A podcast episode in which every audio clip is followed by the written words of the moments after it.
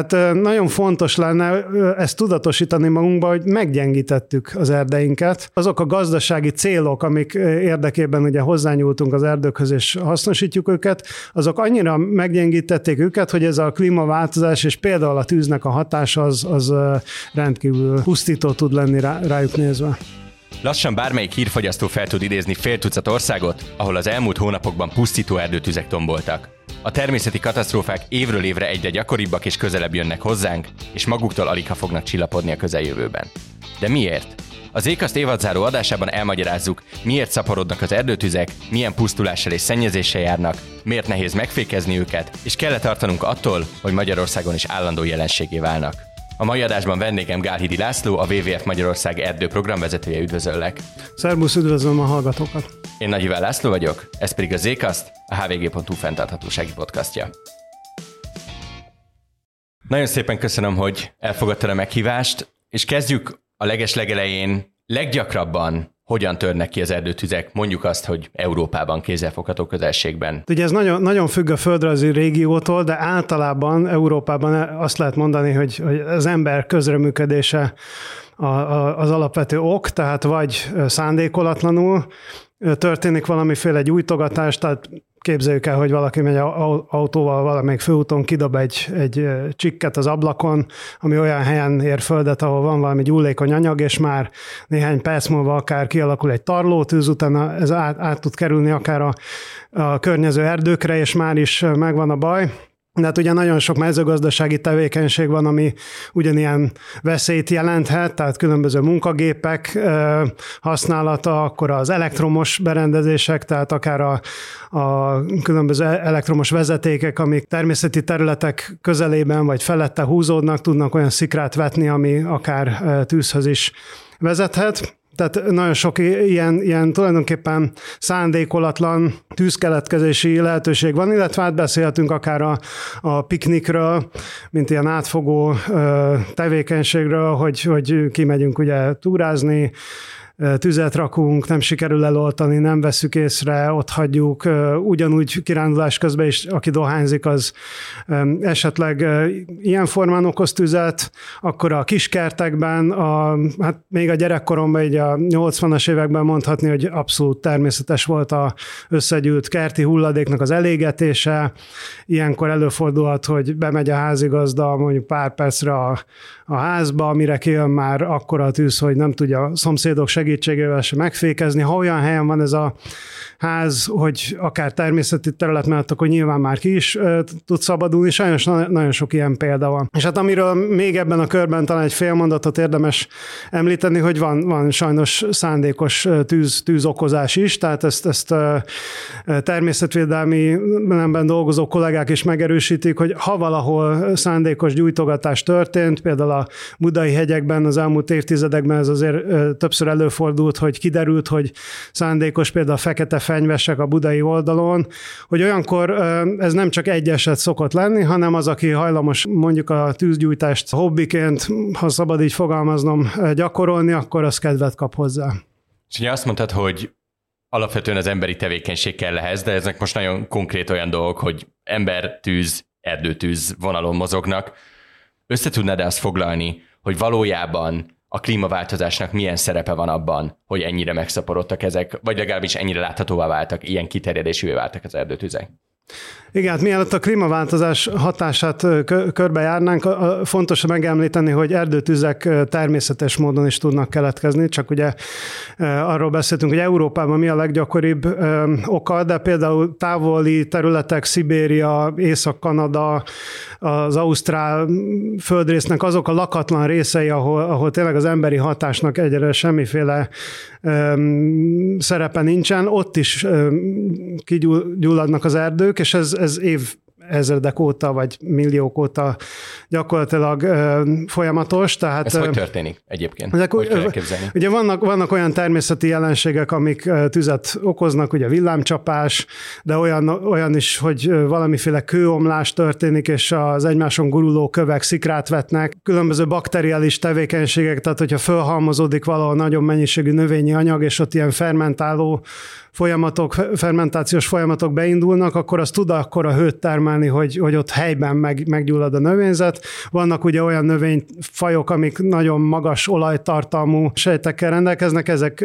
gyakorlatilag öngyulladásra képesek, a Mediterránban sok ilyen van, tehát növényzet természetes működéséhez hozzájár, tartozik, hogy vannak olyan régiók, ahol ugye leégnek rendszeresen, és hát a klímaváltozásnak, amire a kérdésed vonatkozott, pedig olyan szerepe van, hogy minél inkább ugye növekszik a, a meleg, vagy, vagy tartós hőséggel jellemezhető időszakoknak a hossza, annál inkább kiszárad a növényzet, annál inkább fordul elő az, hogy, hogy nagyon jó ugye, gyúanyag keletkezik adott esetben nagy tömegben. Nyilván az ilyen rendkívüli időjárási események is, mint a, a hirtelen támadó viharok, amik ugye említettük a villámot, nagy villámlással járnak, tehát ezek mind fokozhatják a gyakoriságát a, a tüzeknek. Köszönöm, és beszéljünk egy kicsit arról, hogy pontosan egy erdőtűz az mit okoz, és ezt bontjuk le elemeire, az élővilágára nézve. Milyen pusztításról beszélünk itt, mind onnantól kezdve, hogy a faállomány hogyan pusztul el, egészen addig, hogy az erdőben élő élővilágra milyen hatása van egy, egy erdőtűz, és hogyan tud ez megújulni azt követő, hogy egy ilyen tragédia bekövetkezik. Nagyon fontos megkülönböztetni az, az egyes erdőtípusokat. Ugye vannak olyan, olyan erdők, amik kevésbé gyullékonyak, illetve nem olyan régióban találhatók, ahol egyáltalán a tűznek a gyakorisága magas lenne. Tehát például az európai, közép-európai lomberdők, mondjuk a saját bükköseinkre gondolunk, ezek nagyon ritkán égnek le. Az ott élő fajok azok jellemzően nem is alkalmazkodtak a tűzhöz, tehát ez, ez itt nem jellemző, ugyanakkor vannak például a földközi tenger térségében ezek az ilyen olajtartalmú, babérlombú cserjékből, tűlevelű fákból álló vegyes erdők, amik, amik viszont hozzá vannak szokva a, a tüzekhez. Ugye, a, ha Mi, kialakul... Mit jelent az, bocsánat, hogy hozzá szokva lenni? Ez, ez azt jelenti, hogy az ott élő növényfajok, azok ugye az életük során nagyon sok alkalommal találkoznak a tűzzel, leég a, a környező táj, és vannak olyan fajok, amik vagy, vagy úgy védekeznek a tűzzel szemben, hogy rendkívül ellenállók.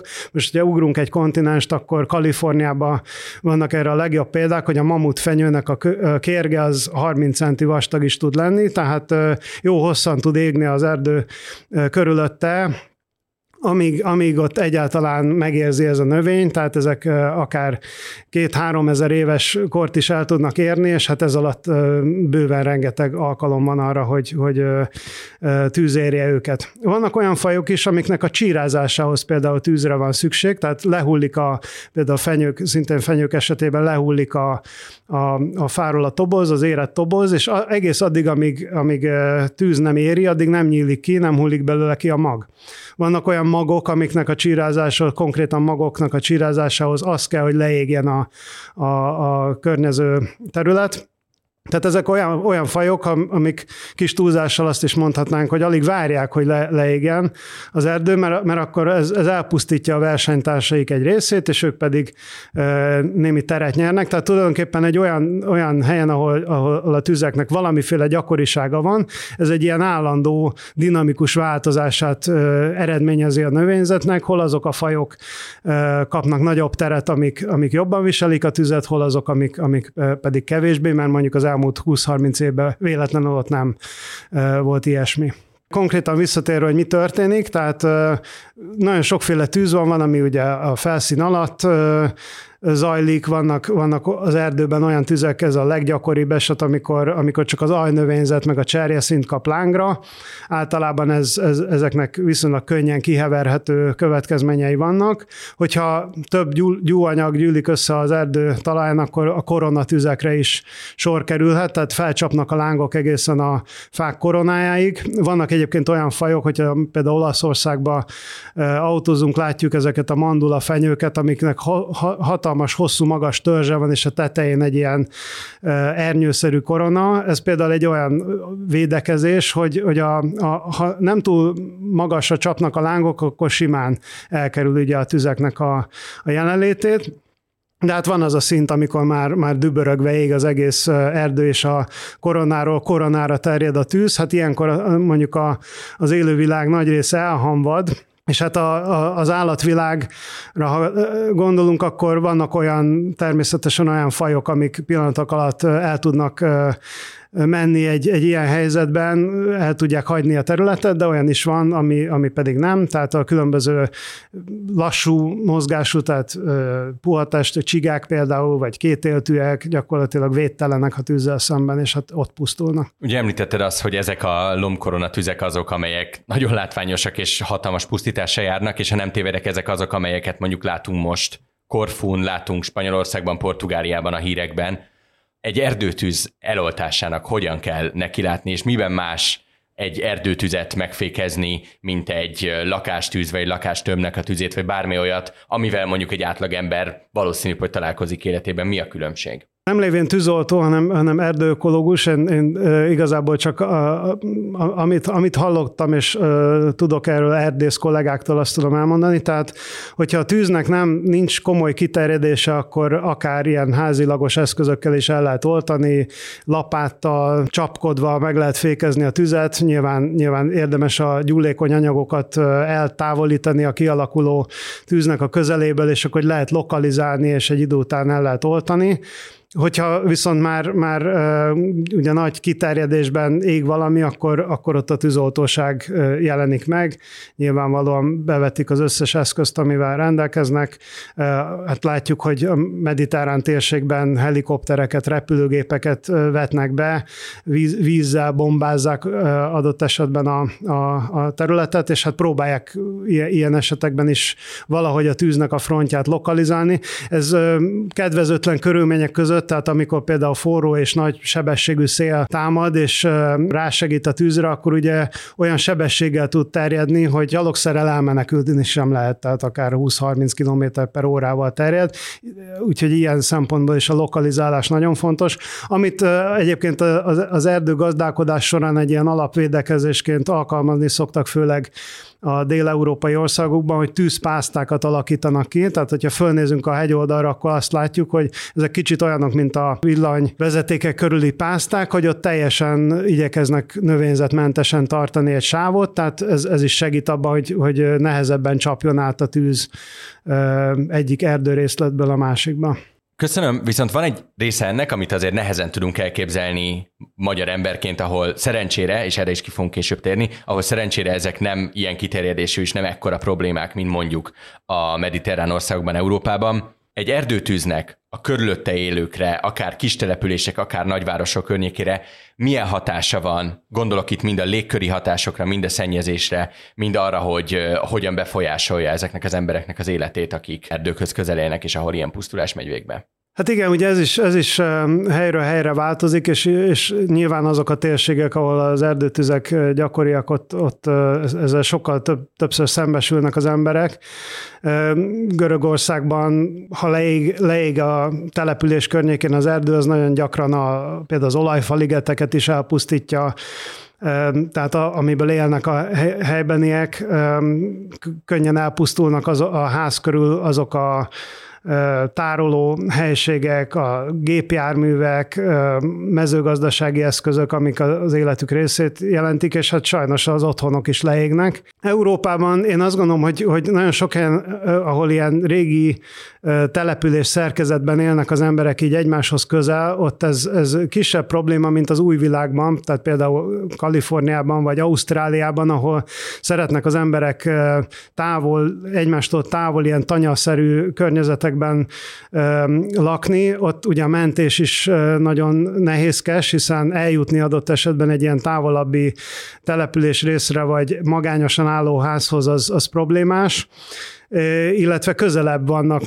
magához a, a természethez, ami, ami nagyobb területen tud leégni, és hát ez, ez, ez egy, tehát ugye be, behatolunk lényegében a vadonba, és, és mi magunk okozzuk ezt a, ezt a veszélyt. Hát hogyha a, kialakul nagy, nagy kiterjedésben a, a, a, az erdőtűz, akkor, akkor hát a, minél közelebb vagyunk hozzá, annál nagyobb a baj, de ugye ezek a szálló por részecskék, korom részecskék bejutva a tüdőbe, egészségünkre káros hatással járnak, tehát az ilyen aszmás, légúti típusú betegségeknek a tüneteit felerősítik, De hát ugye nem csak fizikai hatása van a tűznek, hanem ez egy olyan pszichés terhelést is jelenthet, hogy, hogy akár ilyen poszttraumás szindróma is felléphet embereknél, akik mondjuk egy ilyen drámai eseménynek a részesei, tehát menekíteni kell őket, az állataikat, adott esetben elvesztik az egész életüknek a munkáját. Tételezzük fel, hogy egy egy közösség és egy erdő, egy, egy adott terület túl van egy erdőtűzön. Hogyan épül újra az élő környezet egy olyan helyen, ahol ilyen pusztítás történt? Itt, itt azt, azt érdemes kiemelni, talán, talán ez, ez egy picit emberi szempontból furcsának tűnik, de, de vagy ha arra gondolunk, hogy, hogy a természeti környezetünket is kért is aggódunk, hogy, hogy normál körülmények között ezek a, a tűzhöz alkalmazkodott élőhelyek, természeti területek, ezek, ezek meg tudnak újulni. És, és nem, nem jelent egy ilyen általános katasztrófa helyzetet, hogyha megtörténik a, a, a tűz, tehát néhány év alatt regenerálódik a, a növényzet, nyilván azok a fajok, amiknek magbankja van, tehát ben, ben van a mag a talajban, és csak arra vár, hogy a tűz megjelenjen, azok, azok azonnal ki, kicsíráznak, kihajtanak, azok a cserék, amik nem égtek le teljes mértékben, azok új hajtásokat növesztenek, tehát egy-két évvel a tűz után, ugye az, amikor leég egy, egy terület, akkor minden fekete, kormos, rettenetes látvány nyújt, de Egy, egy-két év múlva már azt látjuk, hogy szinte minden zöld, szinte mindenki visszatért, és folytatja az életét, mintha mi sem történt volna. Tehát úgy, úgy mint ökoszisztéma, meg tud újulni a természet, és hát ez, ez, ez a, az életrendje. Nyilván, hogyha a, a tüzeknek a gyakorisága és az intenzitása az az eddig megszokotthoz képest nagyon megváltozik, és a klímaváltozás az tulajdonképpen ebbe az irányba mutat, akkor előfordulhat, hogy ezt a visszaszerző képességét a természet már nem tudja gyakorolni. Tehát, erre van már példa a gyakorlatban, hogy annyira felgyorsult a, az erdőtüzeknek a mennyisége, nagysága, hogy, hogy nem tudnak így adaptálódni a növények hozzá? Én beszéltem ausztrál erdőkológussal, ő azt mondta, hogy, hogy ez, ez most már ott náluk, ez egyre gyakoribb probléma, tehát olyan, olyan sűrűn égnek le mondjuk erdők, hogy, hogy nem, nem tud újra épülni. Ilyenkor ö, átalakul a, a növényzet valami más, tehát ahol erdő, addig erdő volt, ott onnantól valamilyen cserjés lesz, vagy adott esetben egy ilyen, egy ilyen száraz, sivatagos tájá is ö, alakulhat. Eddig azért alapvetően azt láttuk, és most is azért került bele az adásba, azért nem fogok hazudni, egy, egy rendes újságírói szűkítés van ezen, hogy azt látjuk, hogy hát most már ilyen hat-nyolcszáz kilométer sugarú körben történnek ilyen dolgok, beszéljünk róla, de eddig azért nem volt róla szó, mert hol történt? Kanadában történt, Ausztráliában történt, egyszerűen tudjuk azt, hogy a hírfogyasztásnak minél távolabb van, annál nagyobb dolognak kell történni, hogy egyáltalán elérje az inger küszöbünket. Egyébként az erdők pusztulása, az szerinted a te szavaiddal miért kéne egy olyan dolog legyen, ami akár itthon történik, akár nem, akár mennyire közel van, többet kéne vele foglalkozni, és miért kéne erre sokkal jobban odafigyelnünk? Ugye az erdők pusztulása az önmagában is a, a klímaváltozásnak a, a fokozódását eredményezi, tehát hogyha nem erdőtüzekről beszélünk, hanem a fakitermelésekről, vagy úgy általában az erdőírtásokról, amik ugye távolabbi kontinenseken a, a napi gyakorlat része, ugye Amazóniára elég gondolunk, vagy más trópusi területekre, Dél-Kelet-Ázsiára, stb. Tehát az a, az a ö, szerves anyag, az, az a fatömeg, ami kikerül az erdőkből, és úgymond a levegőbe kerül, az körülbelül tizenhét kötőjel húsz százalékban felel a globális felmelegedésért, tehát minél inkább pusztítjuk az erdőket, annál inkább ö, fokozzuk ezt a, ezt a problémát. És hát a, a, az erdőket ugye nem csak írtjuk, hanem, hanem a gazdálkodás során nagyon át is alakítjuk. Európára egyébként ez sokkal jellemzőbb, hogy az elmúlt száz-százötven-kétszáz évben nem csak Magyarországon, hanem, hanem a legtöbb európai országban nagyon-nagyon átalakítottuk. Nagyon sok erdő az tulajdonképpen műerdő, kultúrerdő, ez a műerdő szót ezt régebben használták, de nagyon kifejező, hogy az ember létrehozza, mondjuk egyetlen fafajból áll, és ez az egyetlen fafaj akár gyúlékony is lehet. Tehát Európa nagy részén, és ebben Magyarország is beletartozik, nagyon sok olyan kultúraerdő van, főleg fenyőkből, amik rendkívül érzékenyek a, a, a tűzre. Tehát vissza kéne alakítanunk az erdőket természetes állapotukra. Ugye ez, ez az tartozik hozzá, hogy sokféle fafajból álljanak, egy ilyen vegyes összetételük legyen, a korszerkezetük is vegyes legyen. Ez nagyon sok mindenre jó, tehát nem csak a tűz ellen egyfajta védelem, hiszen mondjuk beszéltünk a koronatüzekről, hogy egyik fáról terjed át a másikra, mint egy ilyen dominó hatás. Hogyha ugye több szintes az erdő, többféle fajból áll, akkor nem tud a tűz átterjedni egyik koronáról a másikra, de ez igaz például a rovarkártevőkre is, vagy igaz akár a szélviharokra is, hogy sokkal kevésbé bonthatja meg, a, meg az erdőt, vagy pusztítja el. Tehát nagyon fontos lenne ezt tudatosítani magunkba, hogy meggyengítettük az erdeinket. Azok a gazdasági célok, amik érdekében ugye hozzányúltunk az erdőkhöz és hasznosítjuk őket, azok annyira meggyengítették őket, hogy ez a A klímaváltozás, és például a tűznek a hatása az, az rendkívül pusztító tud lenni rá, rájuk nézve. Említette az erdőírtást, és szerintem nem tévedek, hogyha azt mondom, hogy a hallgatóknak a kilencvenöt-kilencvenöt százaléka hallotta azokat az ominózus statisztikákat az időegység alatt eltűnő mennyiségű focipályányi erdők Amazóniában, és ezek a hasonló ilyen riasztó statisztikák, amelyek egyébként szerintem legalább egy tíz-tizenöt éve a közbeszéd részei. Arra lennék kíváncsi, és egy picit fordítsuk át akkor talán a pozitív irányba ezt a beszélgetést letéren, hogy mit sikerült elérni erdőírtás terén, akár a dupla vé dupla vé ef-nek, akár bármilyen globális advokációs hálózatnak, hogy felhívjuk a figyelmet az erdők védelmére és az erdőírtás megfékezésére. Van-e bármilyen olyan folyamat, amit ki tudunk emelni, hogy észrevettük, mint társadalom, mint emberiség, akár a nyugati, vagy akár globális szinten, azt, hogy ezzel tenni kell valamit, és tettünk is valamit? Hát a, igen, tehát nagyon sok országban van, vannak pozitív fejlemények, trópusi országokról is beszélhetünk akár, ha, mert ugye jelenleg is azért a legnagyobb gondot ott jelenti az erdőírtás, de vannak ilyen, ilyen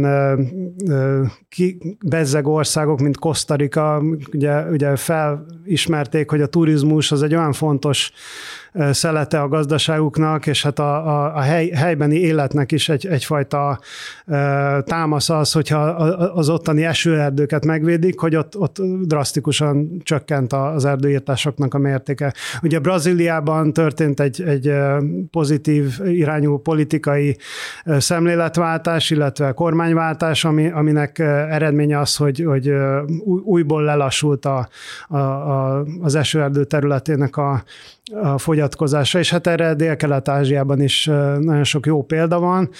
Azt, azt ugye mindannyian tudjuk, hogy például az olaj, olajpálma ültetvényeknek a, a bővülése az, az az esőerdőknek a rovására történt. Ez ügyben is nagyon sok előrelépés van már.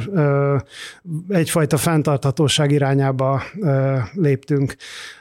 Sajnos ez persze nem mindenhol igaz, de hogy egy kicsit az európai trendekről is beszéljek, egyre több olyan erdőgazdálkodási módszert alkalmazunk, ami folyamatos erdőborítás mellett is működik, tehát nem kell nagy vágásterületeket kialakítani, hanem egyenként csoportosan történik a, a fakitermelés. Ez főleg települések környékén, Magyarországon is, ugye Budapest környékén a Pilisi parkerdő már ezt a módszert alkalmazza, de Közép-Európában nagyon sok ország van, ami e felé mozdult el.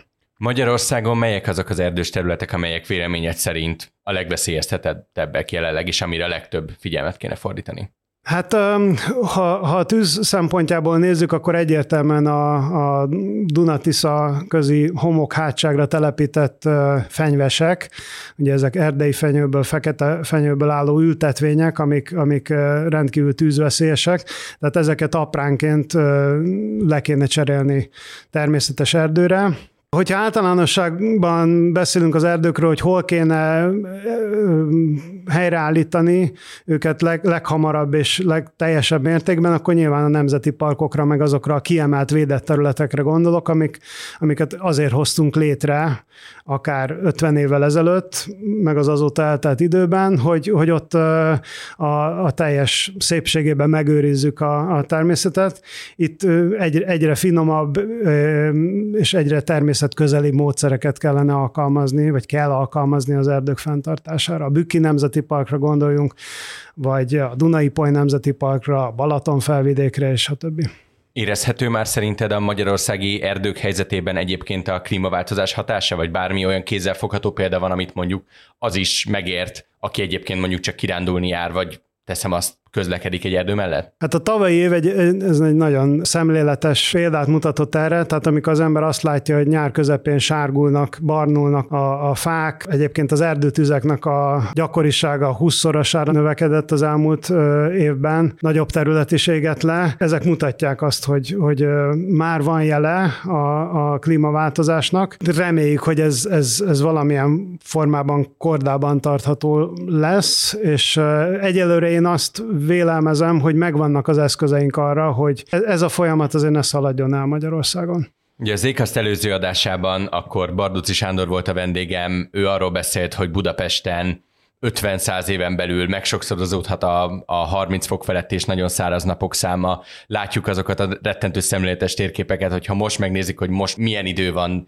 nyáron egy-egy városban, az hogy fog északra vándorolni, úgymond, hogy nem tudom, Stockholmban lesz olyan idő, mint Budapesten, és, és így tolódik ez el. Milyen valószínűsége van annak, hogyha semmi nem változik a klímaváltozás jelenlegi sebességén, akkor Magyarországon is sokkal jellemzőbbek lesznek az erdőtüzek? Hát igen, ez, ez, ez sajnos, sajnos benne van a pakliban, hogy, hogy ha, ha egy ilyen kicsit mediterrán jellegű klímához jutunk el Magyarországon is, akkor ez, ez fel kell készülni a, a, az erdőtüzekre. Tehát itt, itt nyilván egy ilyen összehangolt tevékenységre van szükség a, a lakosságnak, egyfajta fegyelmezettebb hozzá betartani ezeket az előírásokat, a tűzgyújtási tilalomra vonatkozóan. Nyilvánvalóan a, a tűzoltásnak a a legmodernebb eszközeit nálunk is alkalmazni kell, és összefogni a katasztrófavédelemnek az önkormányzatokkal. Tehát ezek, ezek, ezek olyan, olyan dolgok, amiket egyre komolyabban kell venni.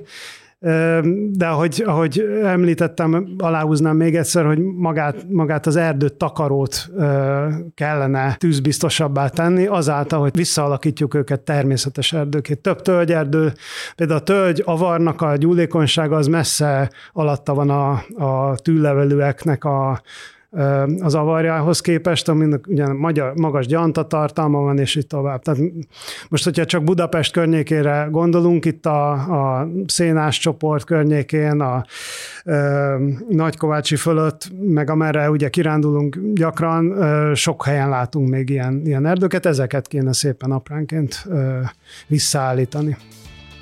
Nagyon szépen köszönöm, hogy itt voltál, köszönöm a beszélgetést, a hallgatóinknak pedig köszönöm szépen a figyelmet az egész évad folyamán. Ez volt az ZKASZT, szeptemberben folytatjuk, addig is iratkozzanak fel a hvg.hu podcastokra és kapcsolják be az értesítéseket, hogy ne maradjanak le többi műsorunkról, a fülkéről, a mérlegerről és az elviteléről sem. Én Nagy László vagyok, viszont hallásra!